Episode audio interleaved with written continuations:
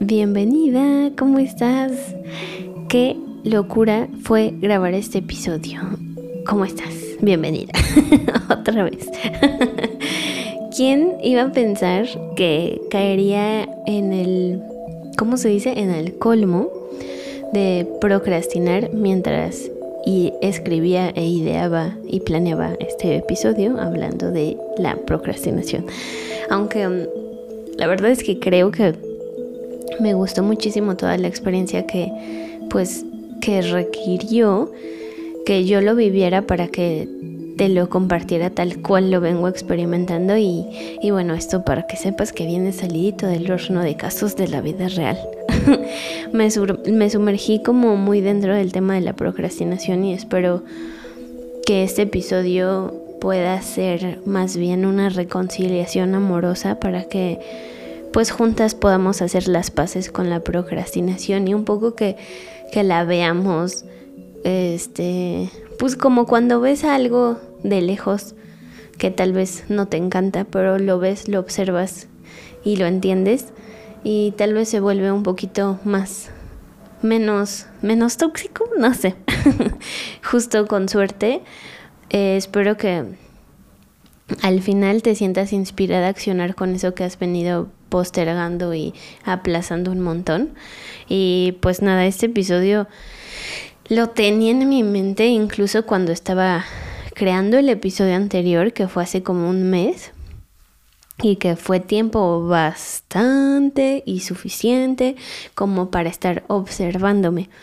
Y en esa observación me di cuenta de varias cosas que estuve procrastinando. Ahí te va. Estuve procrastinando responder un mensaje pienso como, ¿cuántas de nosotras no hemos procrastinado un mendigo insignificante, mm, cochino mensaje? Pues así. Luego, eh, agendar una cita para hacerme mi check-up anual, ese donde te pican todo y todas partes del cuerpo. Por supuesto, nadie quiere a eso. Estuve postergando este episodio. ya me di cuenta que esto normalmente me sucede con todos los episodios. Y, creo que ahora ya, ya lo veo con mucho más claridad, pero bueno, estuve postergando una lesión que traigo en mi rodilla, de la cual pues nomás no salgo porque no me he dado el tiempo para ir a que me revisen y también la verdad es que gracias a esto un buen de cosas se, se movilizaron en mí. Estuve postergando mudar mi página web a un nuevo creador de web eh, por la flojera y una que me costó mucho trabajo como reconocerlo fue una certificación de esas que amorosamente tomas a tu propio ritmo y bueno, pues ya sabes cómo es mi ritmo, es lentito. Entonces, pues darme cuenta fue como, oh shit. Entonces, mm, ahora que lo pienso y ahora que todo ya sucedió o ya está sucediendo y que ya estoy trabajando en, estas, en estas cosas, porque claro que justo escribir este episodio me, me activó, me movilizó demasiado y me parece muy curioso cómo pues todo se ve tan enorme y difícil antes de que suceda, ¿no? Y que, y que quiero invitarte como a este que sería mi paso número uno, que es hacer una lista de las cosas que estás procrastinando en este momento de, tu vida, lo que significa que te invito a que le pongas pausa a este episodio y hagas una lista en tus notas, en algún papel, donde quieras, de esas cosas que has venido procrastinando. Y puede ser algo que tengas súper claro que vienes arrastrando desde hace días y que lo tienes ahí, ahí, ahí, lo tienes clarísimo, o puede que incluso sea un, un anhelo de hacer algo nuevo, como una actividad que has venido postergando tanto, tanto, tanto, que puede que esté ahí ya incluso como medio difusa y olvidada, y apenas la recuerdas, apenas la ves, tal vez, no sé, justo pintar, bailar, tocar un instrumento o algo así. Entonces, ¿listo? ¿Ya pausaste? Si no has pausado, en serio, pausa y ve. Ya pausaste. ok. Entonces, ¿qué sentiste de escribir esta lista? cuando les pregunté en Instagram su sentir acerca de la procrastinación y que muchas de ustedes amorosísimamente me comentaron un montón de cosas. Entre ustedes, Eva me dijo, es súper complicado, pero siento que hasta fue liberador admitirlo y escribirlo. Y justo lo sentí igual cuando hice esta lista. Escribir las cosas que estoy postergando fue entre una combinación de alivio, de tener la claridad y la certeza de lo que tengo enfrente, con lo que tengo que lidiar y como decirme a mí misma, ok, me incomoda, pero tal vez creo que no es tan grande, como que creo que puedo, un poco que sabía que me incomodaba y fue como, ok, me reí un poco de mí misma y de las cosas como tan bobas que vengo procrastinando como un mensaje. Entonces también fue como entre risa y como tener compasión conmigo misma y justo lo sentí como todo el comienzo de una reconciliación amorosa con la procrastinación y, me parece curioso a veces esta sensación, esta sensación de sentir, como e, e, esta sensación que tenemos de de que estas cosas nos controlan a nosotras y no nosotras a ellas. Entonces pensé, ok, como de inicio todo siento que todo esto me está controlando a mí en lugar de que yo lo estoy controlando, ¿no? Entonces, ¿qué puedo hacer cuando me estoy sintiendo rebasada y siento que la situación me está controlando? Creo que lo primero justo es como pausar, observarla, escribirla, a mí me funciona mucho escribir y tal vez, tal vez, tal vez te des cuenta de que la situación no es más grande que tú y que cuando lo empiezas a poner en palabras enfrente de ti, sí, no deja de ser incómodo, pero tal vez es mucho, mucho, mucho más fácil de lo que imaginabas. Y ya estás haciendo, creo, un primer gran paso, que es Mm, salir de la mente, ¿no? Como que a veces asumimos que ahí en la mente está bien y entonces ahí se queda y nos está dando lata y a veces la carga mental es como de las cargas más pesadas con las que lidiamos. Entonces, como cómo puedo liberar de esa, liberarme de esa carga mental, pues lo traigo a papel y veo como no sé, es como si observaras con lo que estás lidiando, como todo, todo, todo lo que tienes en tu cabeza, lo bajas a papel, es como, ah, ok, ya lo tengo aquí, ya lo estoy viendo, como que se hace más tangible lo intangible. Entonces, el paso número, no sé si este sería el paso número dos, pero son como, no, tal vez es el parte del mismo primer paso. No estoy segura, pero ahí vamos.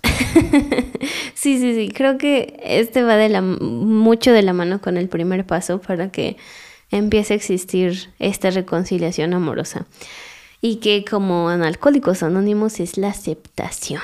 Me dio mucha risa cuando, cuando lo busqué porque dice, paso número uno, admitimos que éramos impotentes ante el alcohol y que nuestras vidas se habían vuelto ingobernables. Y yo, qué barbaridad, sí es. En este caso sería, admitimos que éramos impotentes ante la procrastinación y que nuestras vidas se habían vuelto ingobernables. Y yo, sí, sí está sucediendo. Entonces, parte de esta continuación del primer paso, pues es como aceptarlo, ¿no? Está bien que sientas esto. Está bien que no quieras responder ese mensaje y un poco como la aceptación de la emoción que vienes sintiendo porque está bien sentir y está bien sentir esa incomodidad. Es como permitirle el espacio y permitir que la emoción entre y aceptar que la emoción está en ti y que se siente incómodo y que no te gusta y que está bien. Y creo que ahora sí, iría al paso número dos, que es, ¿qué sientes que tienen en común esta lista de como de cosas que has venido procrastinando?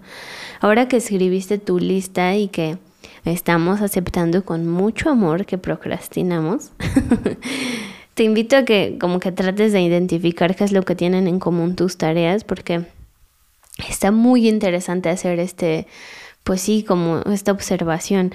Incluso puedes justo de nuevo regalarle una pausa a este episodio antes de seguir escuchando. O si no lo estás escribiendo y solo lo tienes en tu mente, que te regales un momento como para tenerlo más en, en este... Um, en escrito y que, y que lo hagas de forma más tangible. Y te voy a compartir lo que noté que tienen en común mis tareas. Probablemente encuentras algunas similares con las tuyas. El primero es no hay nada que me impida hacerlo, la verdad. si hubiera algo puntual que me estuviera impidiendo accionar, creo que ya no estaríamos hablando de procrastinar, porque sería entonces esperar que pase algo que ya no está bajo mi control, entonces ya no lo estoy procrastinando. Creo que ese fue como el primer punto que observo en todas. El segundo, la mayoría de mis puntos no tienen un deadline. Entonces no tengo una fecha para la realización de, varios. En algunos otros no hay un beneficio claro. Es como que, mm, como que no tengo la certeza absoluta de cuál es el beneficio porque no lo tengo registrado en mi mente. Es como, no sé, como que no me siento motivada por el resultado. Digamos que son como cosas que tengo que hacer y que no me emocionan de inicio, pero es como que no tengo claridad de la sensación que puedo recibir después porque solo me estoy concentrando en la incomodidad inicial, lo que me lleva al otro punto que es el que se siente más grande y pesado de todos, es que hay una incomodidad enorme en la puerta. Es como que lo que tengo que hacer está detrás de una puerta y enfrente de la puerta está la grandísima incomodidad, es como un cadenero. Y detrás del cadenero está el antro al que yo quiero ir y sé que quiero ir al antro, pero está el cadenero con sus bracitos cruzados y sus lentes oscuros y todo grandote estorbándome en la puerta y me incomoda bastante. Entonces, pues si te das cuenta, lo que está más presente es la incomodidad. Siento que los otros puntos son como bastante más invisibles a los sentidos, pero el que se siente más es la incomodidad. Lo que significa y este es el punto más, más, más, más, más importante de todos los que hay que reconocer, que esto con lo que estamos lidiando es meramente algo emocional, más que algo de una gestión organizacional, gestión de tiempos, es algo súper, súper, súper emocional. No es una cuestión de flojera, tiene que ver con un proceso emocional y una regulación de emociones que de alguna forma sucede en nosotras de forma como bastante inconsciente. Y es que ha sucedido en nosotras de forma tan automática que además nos trae cierto placer y, por eso es que es súper imperceptible. Ay Dios mío, súper imperceptible. Muy bien, Mónica. Entonces, ya sé, seguro te has de estar preguntando como, o sea, ¿cómo? ¿Cómo es que procrastinar me trae placer? ¿Qué estás diciendo? Entonces, ¿por qué procrastinar nos trae placer? En realidad esta es la super mega trampa que nos hace abordar infinitamente la procrastinación como este placer tan invisible, tan suavecito y deliciosito e inmediato que nos genera porque la realidad de la procrastinación es que es un método de defensa de nuestro cerebro y es básicamente nuestro cerebro protegiéndonos a nosotras mismas de tareas que le parecen amenazantes y abrumadoras. Nuestro cerebro es el que identifica estas amenazas y nos acostumbra a procrastinar en las tareas que nos generan miedo, inseguridad, enojo o cualquier emoción desagradable. Y en realidad pues no es que estamos evitando el trabajo, estamos evitando las emociones desagradables. Nuestra amígdala es la encargada oficial de nuestra supervivencia como individuos, entonces la amígdala es la que desencadena esa respuesta de miedo. Entonces básicamente lo que estamos sintiendo es miedo eh, y aquí entra en juego otro personajazazo que le da la razón a nuestra amígdala, que la amígdala y esto que te estoy compartiendo es todo, pues sí, esta cosa que sucede dentro de nuestro cerebro y que por eso es que es muy imperceptible e inconsciente. Este personaje eh, importante del que te estoy hablando ahora es el mono de la recompensa instantánea.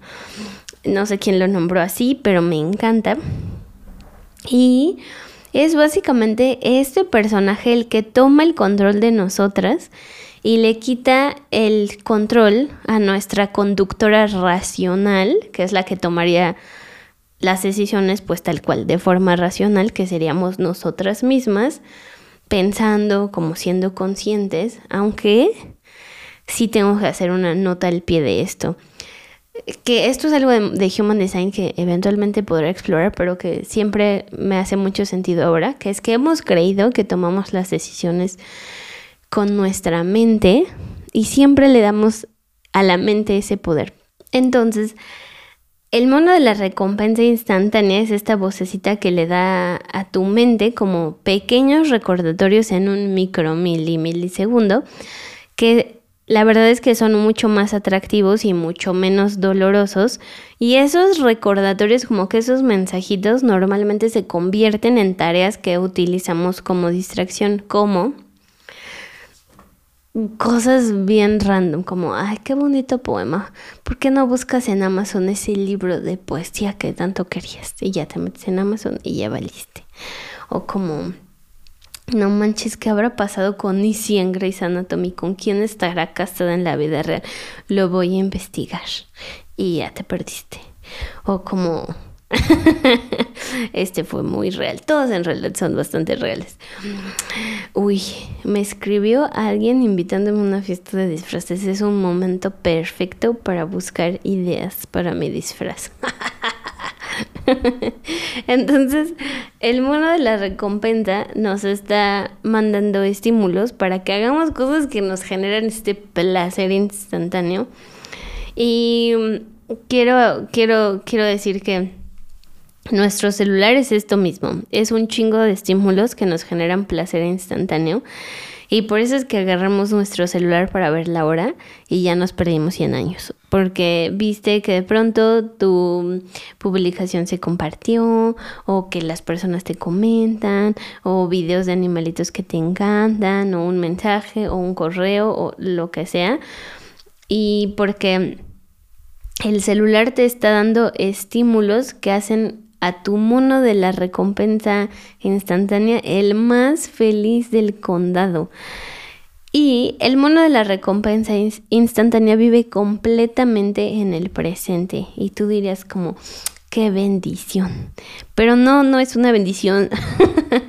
Porque al final el mono lo único que hace es que te ayuda a posponer, a agarrar tu celular, a hacer otra cosa que a tu cerebro le dé paz porque justo es como un animalito que solo quiere estar en paz, enajenado con el placer instantáneo. Entonces, pues al final, y en el fondo, pues sí, el mono solo quiere hacerte sentir mejor, sí, eso es verdad. Te está queriendo hacer sentir mejor de una tarea que te provoca cansancio, que te provoca, no sé, inseguridad, falta de confianza, miedo al fracaso, ansiedad. Tu cerebro te está ayudando a como a poner esa tareita por ahí, a un ladito, donde no la pienses y donde no te estorbe. Y el mono te da todo este placer que te genera este alivio momentáneo.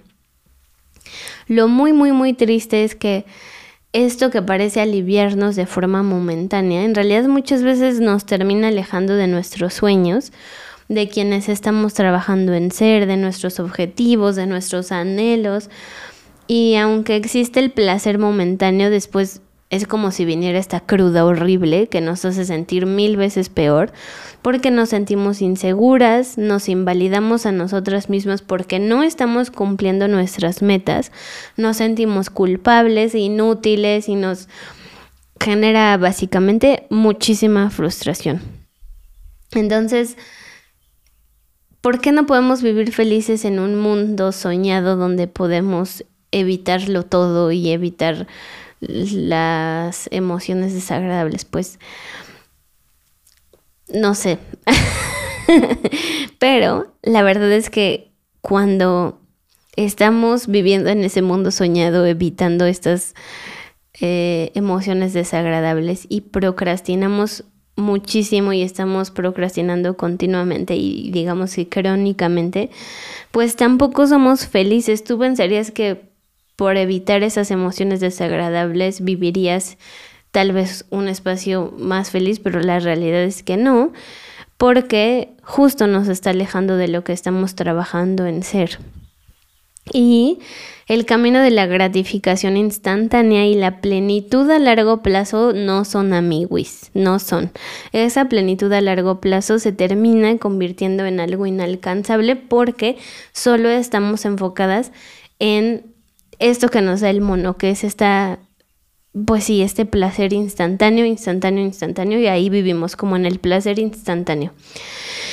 Y bueno, la verdad es que estas no son las distracciones más amorosas, más nutritivas, más... Sí, las más hermosas que podemos tener en nuestra vida. En el episodio pasado, cuando te hablaba de darle tiempo a las distracciones, definitivamente no me refería a estas distracciones. Entonces, cuando, cuando te estás descubriendo a ti misma procrastinando, seguramente te preguntas, ¿no? Como, a ver, pero ¿por qué si ya me descubrí? ¿Por qué, por qué ¿Por qué lo sigo haciendo si yo no lo quiero hacer realmente? Diosito, Señor, sálvame. Entonces ahora sabes por qué. Es porque en realidad estás lidiando con una emoción desagradable y tu mono de la recompensa instantánea te está dando todos, todos, todos estos pequeños placeres que te hacen que te alejes cada vez más de la tarea que sabes que tienes que cumplir. Y bueno, otro punto que tal vez te haga sentir un poquito mejor es que nos sucede a todos, sí. y la mala noticia es que probablemente nos va a seguir sucediendo, no lo podemos evitar, entonces de nuevo regresamos al paso de la aceptación. Pero me parece que una vez que lo analicemos, lo observamos, nos puede ser mucho más fácil actuar de una forma más consciente, presente, intencionada cuando identificamos que ya llegó a nosotras y cuando lo estemos, o sea, cuando estemos identificando que se está apoderando de nosotras. Entonces te digo todo esto antes de continuar porque es muy común que podemos llegar a sentir y a pensar que somos malas organizándonos. Puede que sí, puede que tal vez no somos perfectas organizándonos, pero la procrastinación no tiene que ver con una mala organización. Puede que sea parte del problema, eso sí, porque no están no son independientes, pues, o sea, sí puede estar vinculada, pero como algo secundario. Principalmente la procrastinación es una gestión emocional.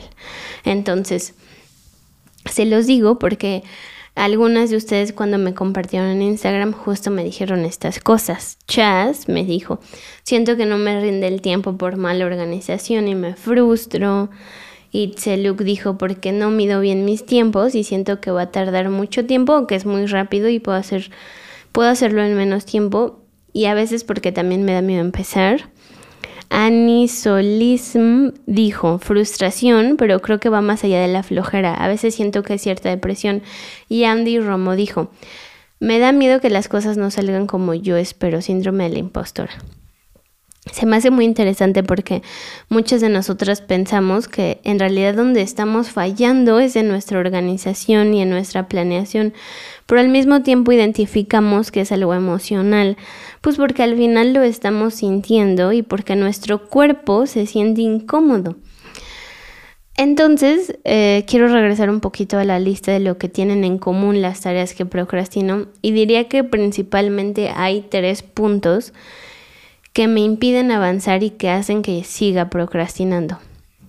Y esos tres puntos son el 1, no tengo una fecha límite para realizar mi tarea. El 2, no tengo una motivación clara que me esté empujando o generando el impulso de accionar. Y el 3, me incomoda un chico. Entonces, enlistando estos tres puntos, quisiera como ahondar un poquito más en ellos, a ver si logramos hacer que el proceso sea más fácil. En el 1, pues me pregunto, ¿no? Como, ¿qué hago si no tengo una fecha límite para realizar mi tarea?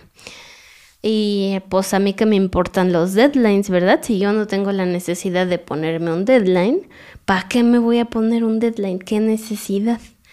Naturalmente sí, es algo que, que no haríamos porque es bien sabido que siempre estamos evitando los deadlines y nos chocan. Pero te voy a compartir de otro personajazo que es el monstruo del pánico y que ese monstruo solo despierta cuando te queda muy poco tiempo para tu fecha de entrega. Es el único ser al que le tiene pavor el mono de la recompensa instantánea. Ahí sí, el mono de la recompensa se hace un ladito y permite que el conductor racional tome el control de tu vida. Entonces así de bote pronto, sí, poner un deadline es de las mejores cosas que podemos hacer y aunque le huimos muchísimo a los deadlines, porque pensamos que son innecesarios, pesados, etcétera, etcétera. Creo, creo, creo, creo, que como en el episodio anterior, siento que son estas cosas que percibimos que nos quitan nuestra libertad. Y voy a repetir esto que justo dije en el episodio anterior. La libertad no es lo mismo que estar en control. Tener libertad de elegir mis tiempos no es lo mismo que estar en control de mis tiempos. La libertad no es nuestra si no estamos en control de ella y esa libertad que tanto anhelamos la podemos incluso perder en nuestras propias manos. Entonces siento que a veces creemos que poner un deadline nos va a quitar la libertad de nuestros procesos y creo que sí, muchas veces nada puede estar más equivocado porque a veces en esta, sí, en esta libertad y en este despapalle perdemos el control total. Y, y, y date cuenta como muchas veces por no querer perder nuestro sentido de libertad, nos terminamos perdiendo a nosotras mismas. Porque, mm, pues sí, porque es parte de mi proceso de procrastinación, porque es como que las cosas me pasan a mí, me controlan a mí y no yo a ellas. Y porque no quiero enfrentarme a ninguna incomodidad. Entonces es un ciclo vicioso espantosísimo. Y ojo, esto no significa que haya ahora a todo, todo, todo, todo le tengo que poner un deadline porque tampoco se trata de irnos al otro extremo. Pero si estás viendo que hay algo que nomás no sucede y no avanza, puede ser buena idea que te animes a poner un deadline. Y para este punto, también puede ser buena idea buscar ayuda, como ir a terapia, coaching, un círculo de mujeres, una red que te sostenga y te acompañe.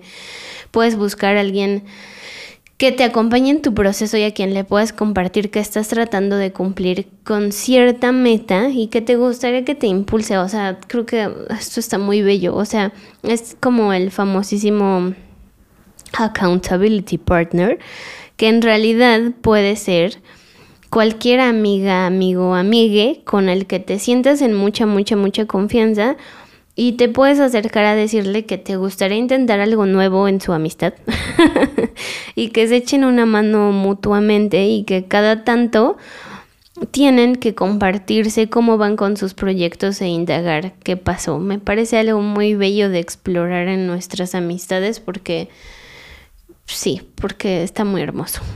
Entonces, ahora, ¿qué hago si no tengo una motivación clara y si no lo estoy observando? O sea, como no, no reconozco mi motivación, no sé qué me motiva, no sé qué me está impulsando.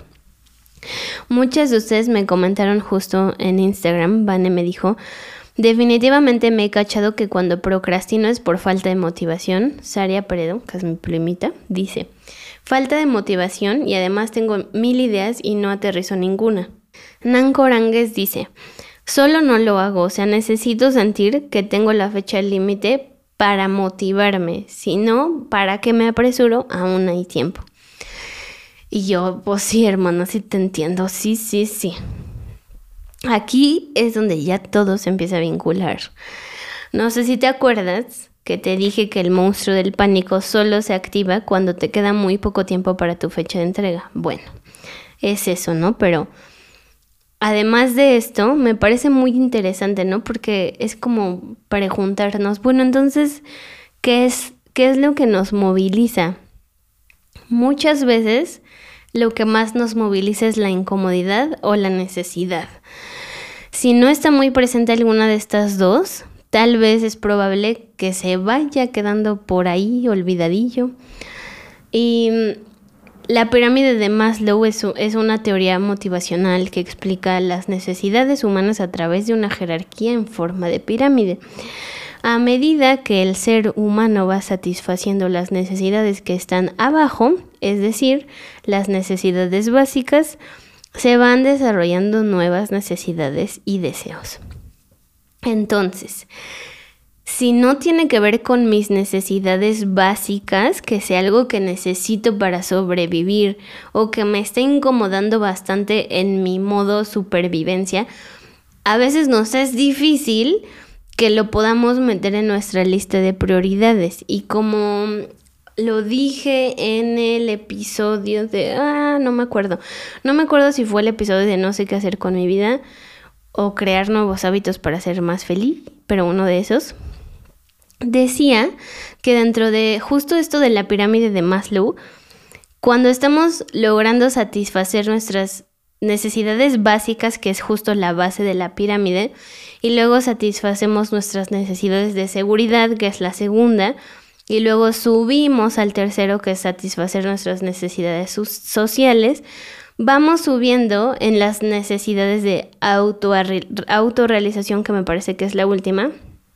Es normal que de pronto nos encontremos por ahí medio perdidas, perdidas, perdidas, como diciendo, what the fuck, no sé cómo satisfacer estas nuevas necesidades que tengo. Es normal que estemos topándonos con estos anhelos que sentimos la necesidad de, satisfacer, pero no sabemos cómo porque de alguna forma estamos aprendiendo a subir dentro de la pirámide. Estamos muy acostumbradas a satisfacer las necesidades de abajo que cuando estamos subiendo es como, wow, esto es nuevo. O sea, yo antes solo me había encargado de, hacerme sobrevivir a mí misma. Eh, satisfaciendo mis necesidades básicas y ahora estoy explorando nuevas necesidades. Entonces es normal que estemos en esta, sí, en esta incomodidad, en esta incertidumbre, pero eso no significa que no podamos aprender y que digamos, ah, ok, qué tengo que hacer, bla, bla, bla, bla, bla. Entonces, dentro de esto, siento que también hay, hay otro tipo de procrastinación que, que quiero puntualizar que puede que no está tan involucrada con, con el mono de la recompensa instantánea.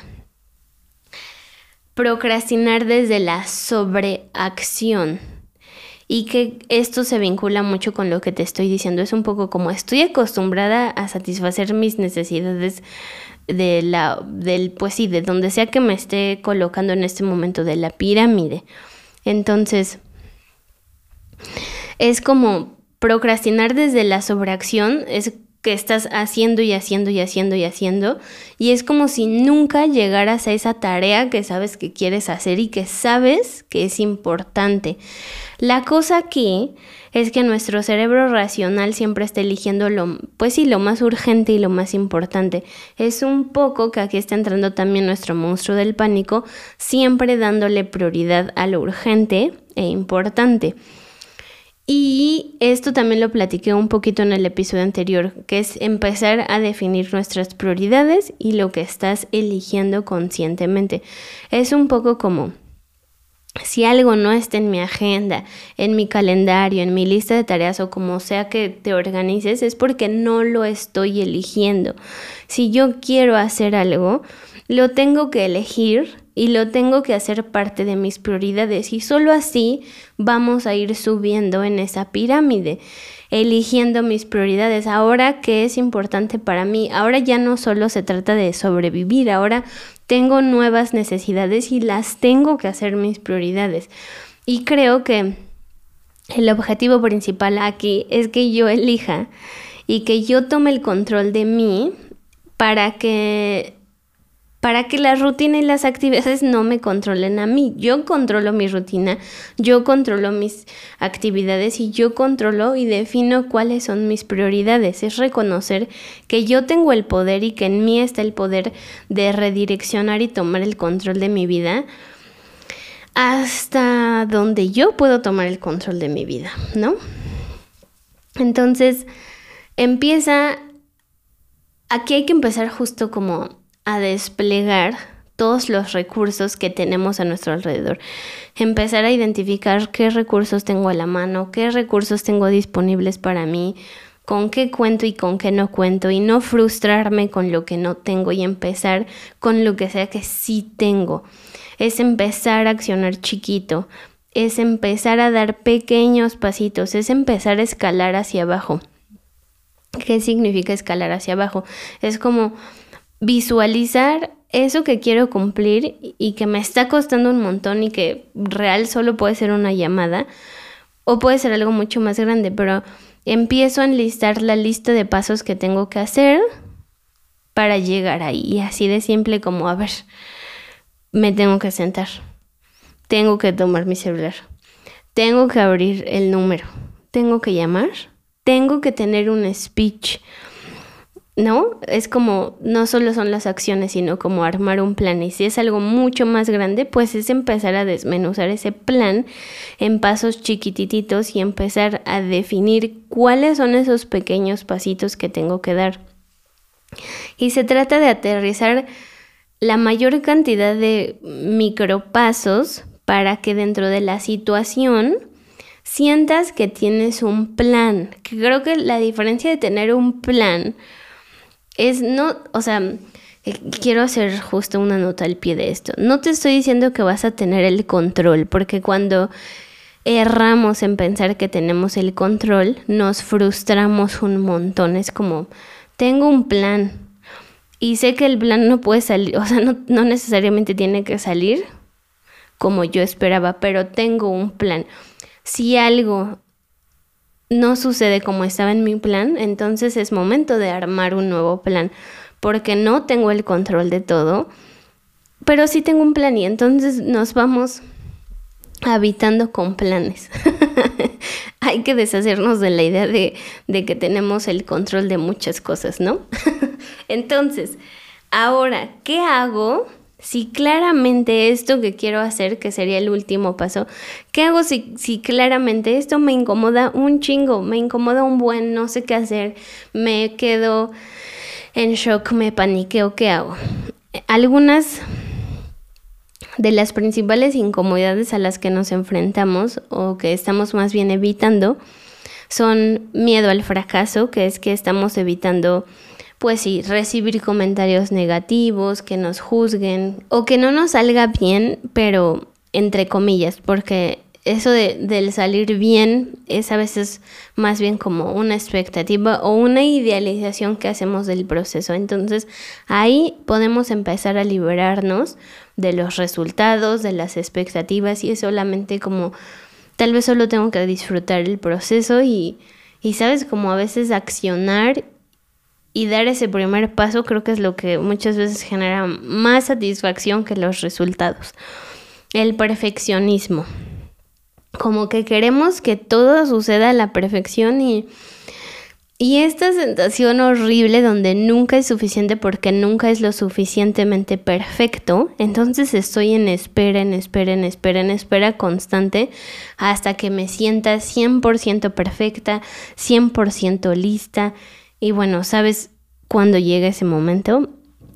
Exacto, casi nunca. Entonces un poco es como lo que tengo hoy y que estas son, son cosas que como que me siento que estoy diciendo constantemente, lo que tengo hoy es perfecto, lo que soy hoy es perfecto, lo que sé hoy es perfecto. Entonces, el perfeccionismo nos lleva a una idealización irreal. Entonces es como verme, como hoy soy suficiente, la información que tengo hoy, los recursos que tengo hoy son perfectos, entonces tengo que usar lo que tengo hoy porque hoy soy perfecta. La otra es distracción y dispersión, que aquí es donde entra muchísimo justo lo que les decía hace rato, que es el mono de la recompensa instantánea, como dándonos estas, ay, como estos dulcecitos, esta, sí, como, como que nos está distrayendo con mucha botana, emails y WhatsApp, y Telegram, Instagram, TikTok, aplicaciones y estímulos que nunca, nunca, nunca terminan. Y por último, cuando algo se siente demasiado abrumador. Entonces puede que estemos procrastinando. Una, o porque necesitamos descansar y justo ya no podemos accionar y ya no es ecológico y a veces viene más de una sensación de, de, de, seguir avanzando y seguir trabajando y seguir y seguir y seguir y seguir y se vuelve muy abrumador, pero porque necesitamos un descanso o porque las tareas se ven muy grandes. Y es lo que te decía hace rato, si las tareas se ven muy grandes empieza a desmenuzarlas, empieza hacer una, una lista y un plan y hacer una, o sea, lo más que puedas desmenuzar tus tareas desde los pasos más, más, más chiquitos y más invisibles y eso te va a dar mucha sensación de que tienes un plan con el que, con el que puedes ir avanzando. Entonces les quiero compartir también algunas cosas que dijeron en Instagram que me parecieron como, como sí. Andy Romo dijo, me da miedo que las cosas no salgan como yo espero. Carola Serlin dijo, por perfeccionismo me da tanto miedo que salga mal o no perfecto que procrastino. Andrea Go-va dijo, siento que no podrá lograrlo y mejor lo dejo para el último momento. Y Selena Medina dijo, me cacho procrastinando cuando no creo en mí y siento que no soy lo suficientemente buena para llevar a cabo las tareas o por no salir de la zona de confort. Entonces, para esto está bueno recordar que la acción imperfecta es mejor que la perfecta inacción. Y es empezar a tomar acción de a poquito, es hacer ese plan que estoy desmenuzando y entonces acciono de a poquito. A veces creo que no nos damos cuenta y no apreciamos que los pequeños pasitos nos hacen avanzar un montón.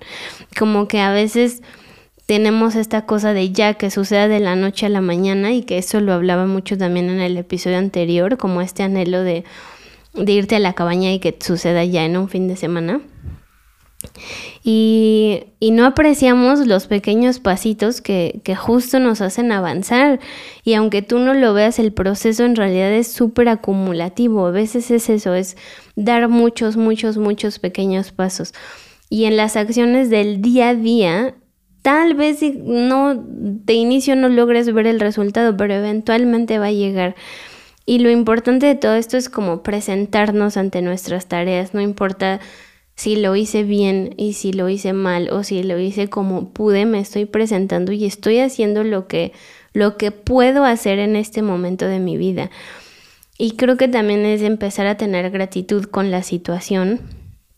Y a veces tener gratitud con la situación se trata de de ver el vaso medio lleno y es empezar a conectar con todo lo que sí tengo y agradecer todo lo que sí tengo y poner mi enfoque y mi energía en todo lo que sí tengo en lugar en todo lo que no tengo, porque ahí pues se nos va la vida. Entonces me concentro y me enfoco en lo que sí tengo, avanzo con lo que sí tengo, con lo que sé hoy. Y algo que me parece muy, muy, muy importante de este proceso es esperar a...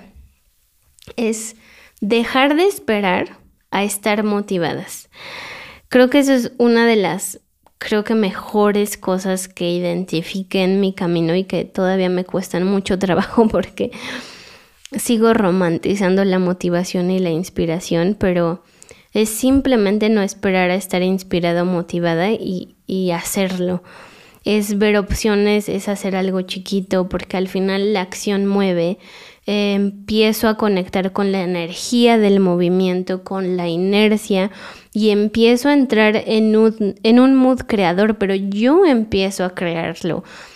Es entrar en este momentum, pero que yo lo empiezo a crear. Yo no espero a que llegue, yo no espero a que me llegue la, la motivación, yo no espero a que me llegue la inspiración. Yo estoy creando esa inspiración, yo estoy creando esa motivación. Y puede que de inicio si lo romantizas como yo, puede que de inicio sientas que lo estás forzando, como no, es que no estoy inspirada, pero te juro que si lo empiezas a hacer, tú vas a crear esa energía. Tú misma vas a empezar a crear esa energía y, y esa energía se va a expandir poco a poco y te lo juro, la inspiración llega después. Después creo que sí quiero hacer un episodio de la inspiración porque esto me parece muy amazing. Entonces, la inspiración no llega, la inspiración la empezamos a crear. Y del fallar y del fracaso también se aprende. Entonces, lo importante es solamente como empezar, avanzar, tomar acción, va a empezar a construir nuestra confianza de a poquito y cada vez que estoy tomando acción voy aprendiendo de lo que va pasando, pero si algo falla en el camino no significa que estoy fallando, significa que estoy avanzando. Eso me permite empezar a hacer ajustes, empezar a decir como, ok, esto no funciona, ¿cómo lo puedo ajustar?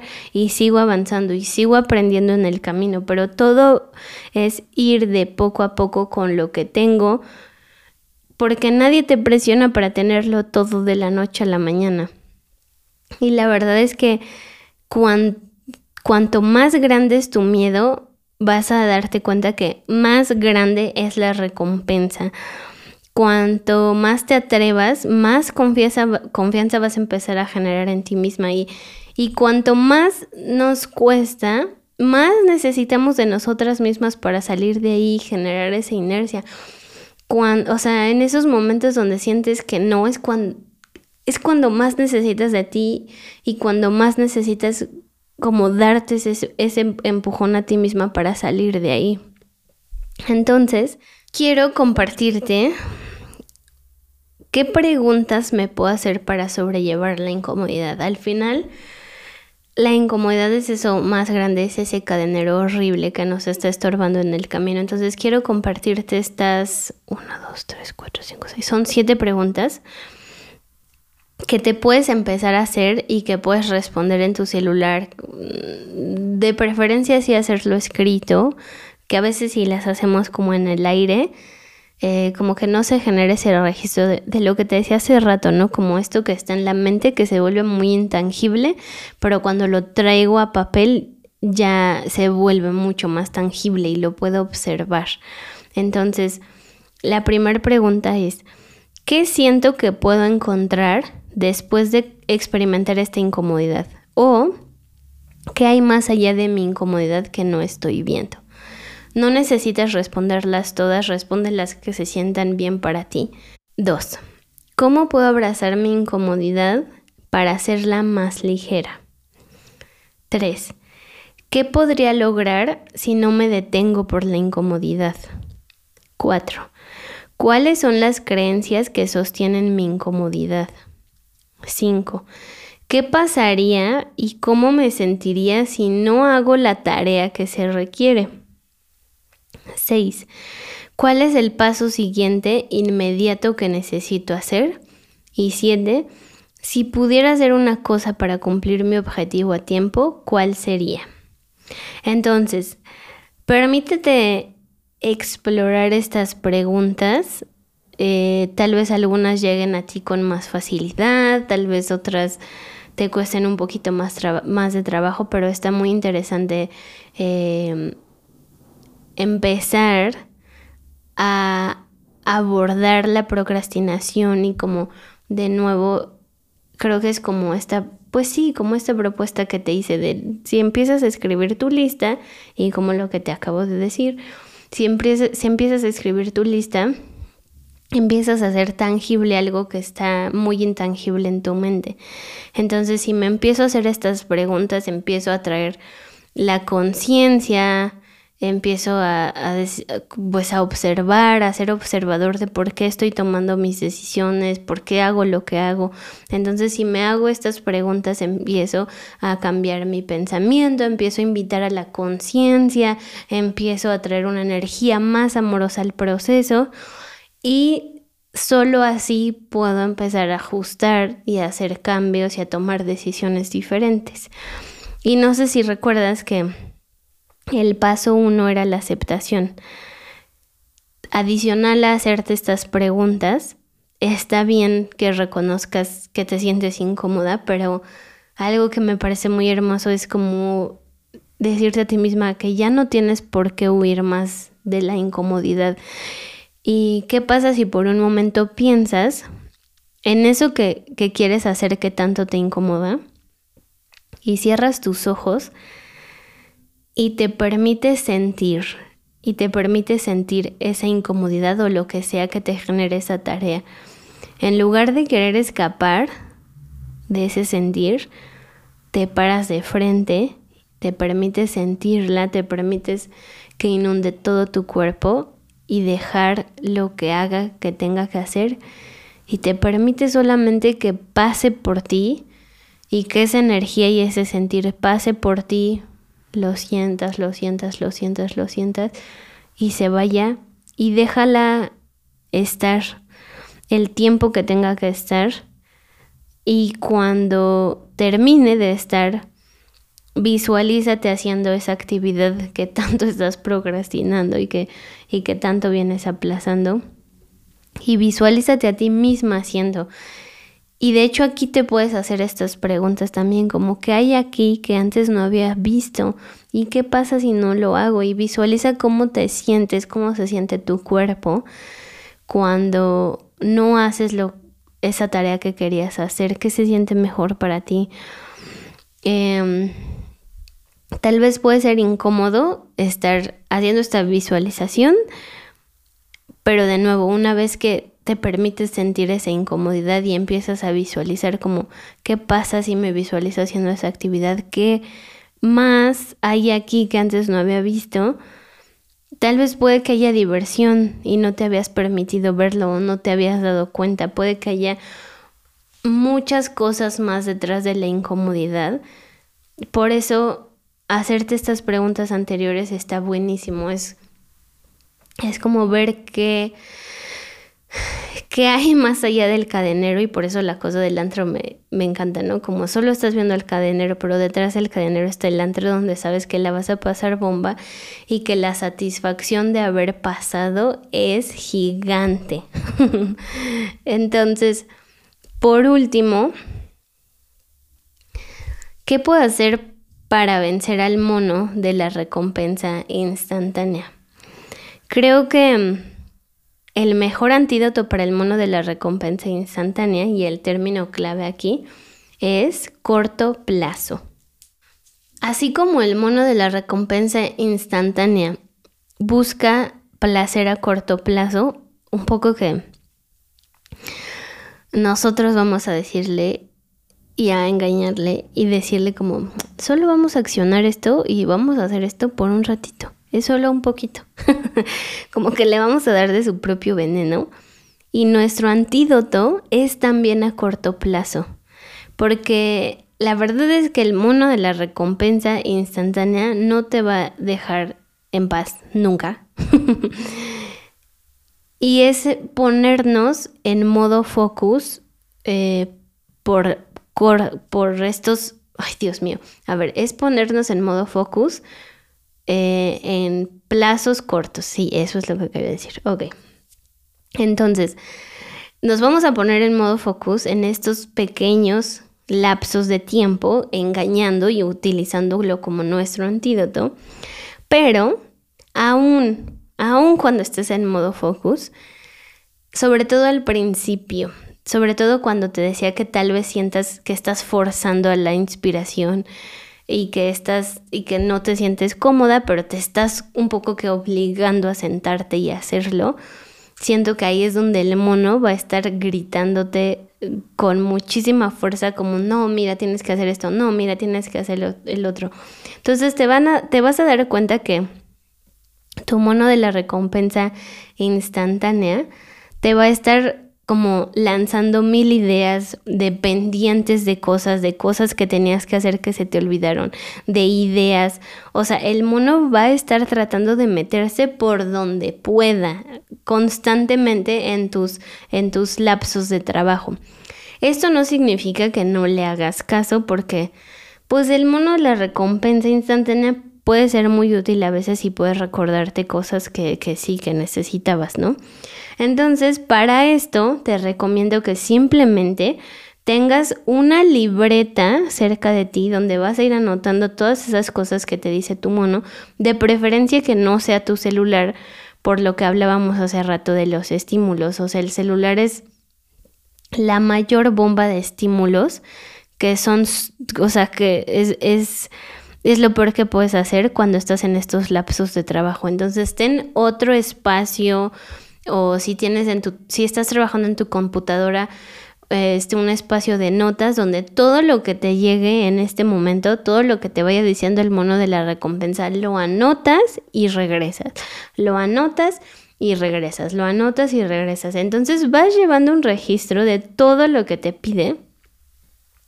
Y si en tu momento de descanso lo crees necesario, vas y haces todo eso que tu mono de la recompensa instantánea te recordó de forma muy amablemente.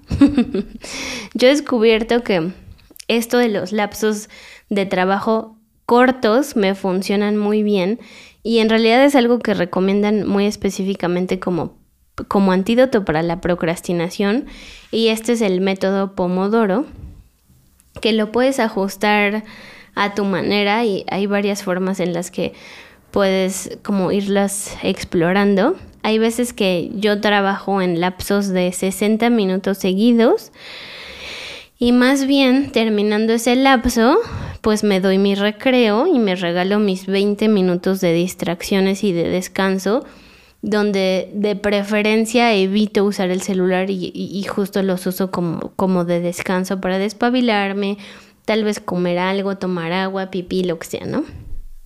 regar las plantas, todo lo que te contaba también en el episodio anterior.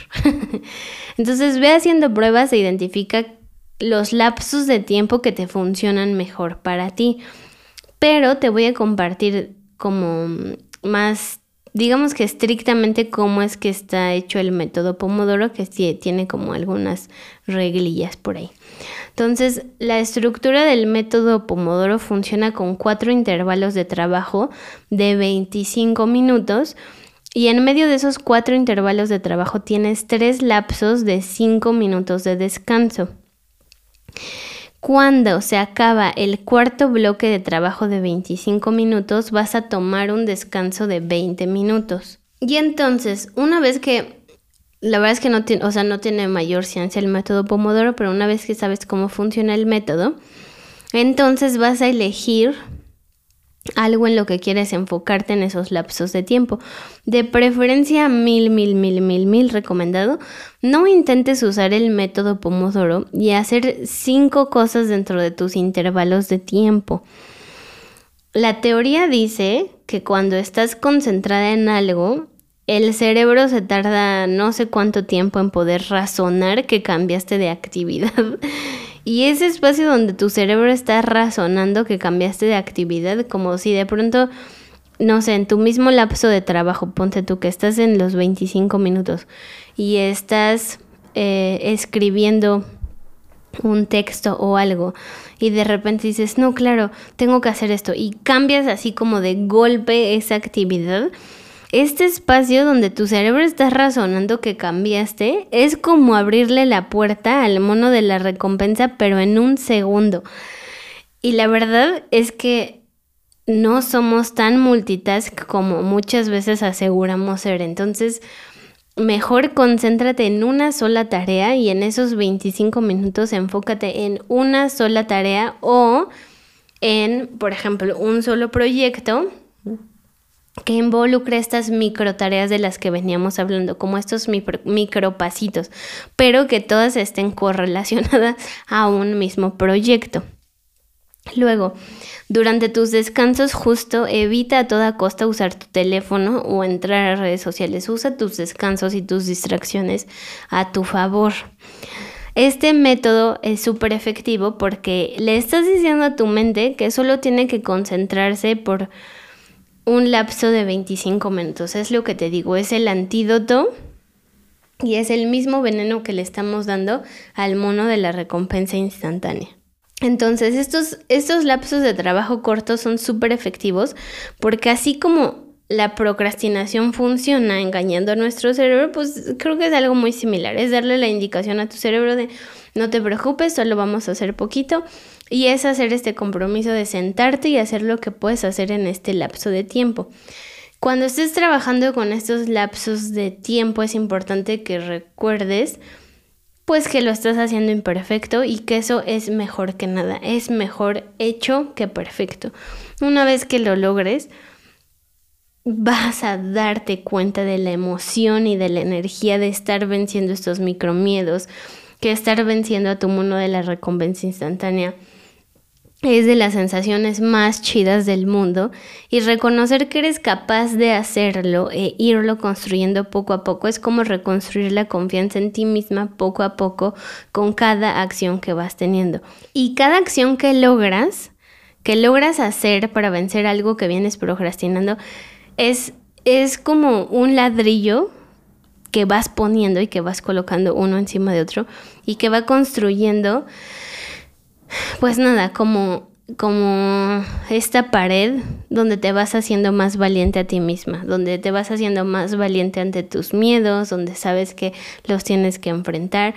Y con la valentía me refiero a hacer estas cosas que se sienten bien para ti y que te seas fiel a ti misma, ¿no? Como esto es lo que quiero construir, esto es lo que quiero construir para mí y así es como quiero construirme. Entonces es como ir construyéndote a base de esta colocación de pequeños ladrillos con cada acción que vas teniendo. Y de nuevo, esto no significa que la procrastinación dejara de suceder, solo se irá transformando, pero pues vas a tener mucha más experiencia, vas a saber qué funciona mejor para ti, ya te vas a cachar cuando llegue, ya vas a saber que te está hablando tu mono de la recompensa, cuando está el monstruo del pánico, etcétera, etcétera. Entonces, ¿qué pasaría si lo vieras como un juego? Y si justo empezaras a observar toda esta situación como un juego, como que tu mono te está tratando de distraer, pero cada vez que logras vencer a tu mono, te regalas una recompensa de algún tipo, una recompensa que, que te haga sentir súper bien que no solo es esa recompensa instantánea. y después también recompensas a tu mono, no significa que lo encierras para siempre, o sea, te permites seguir recompensándote, solo que de forma más controlada, más consciente y más intencionada.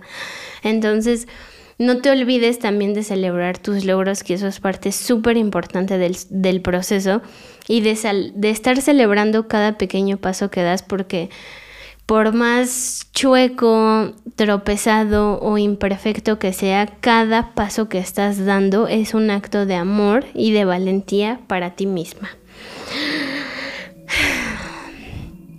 Así es.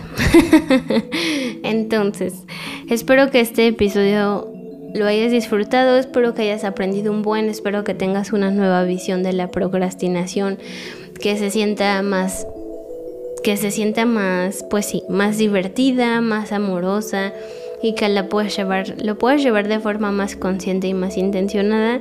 Y pues nada, me encantará leer. Si quieres compartir algo conmigo, ya sabes que me puedes encontrar ahí en mis redes sociales como arroba mónica-bedoya. Y me encantará leer lo que tengas que compartir. Te mando un gran, gran, gran, gran, gran abrazo y nos estamos viendo y escuchando muy prontito. Muchas, muchas gracias por estar aquí. Te mando un abrazo gigante, gigante, gigante. Bye.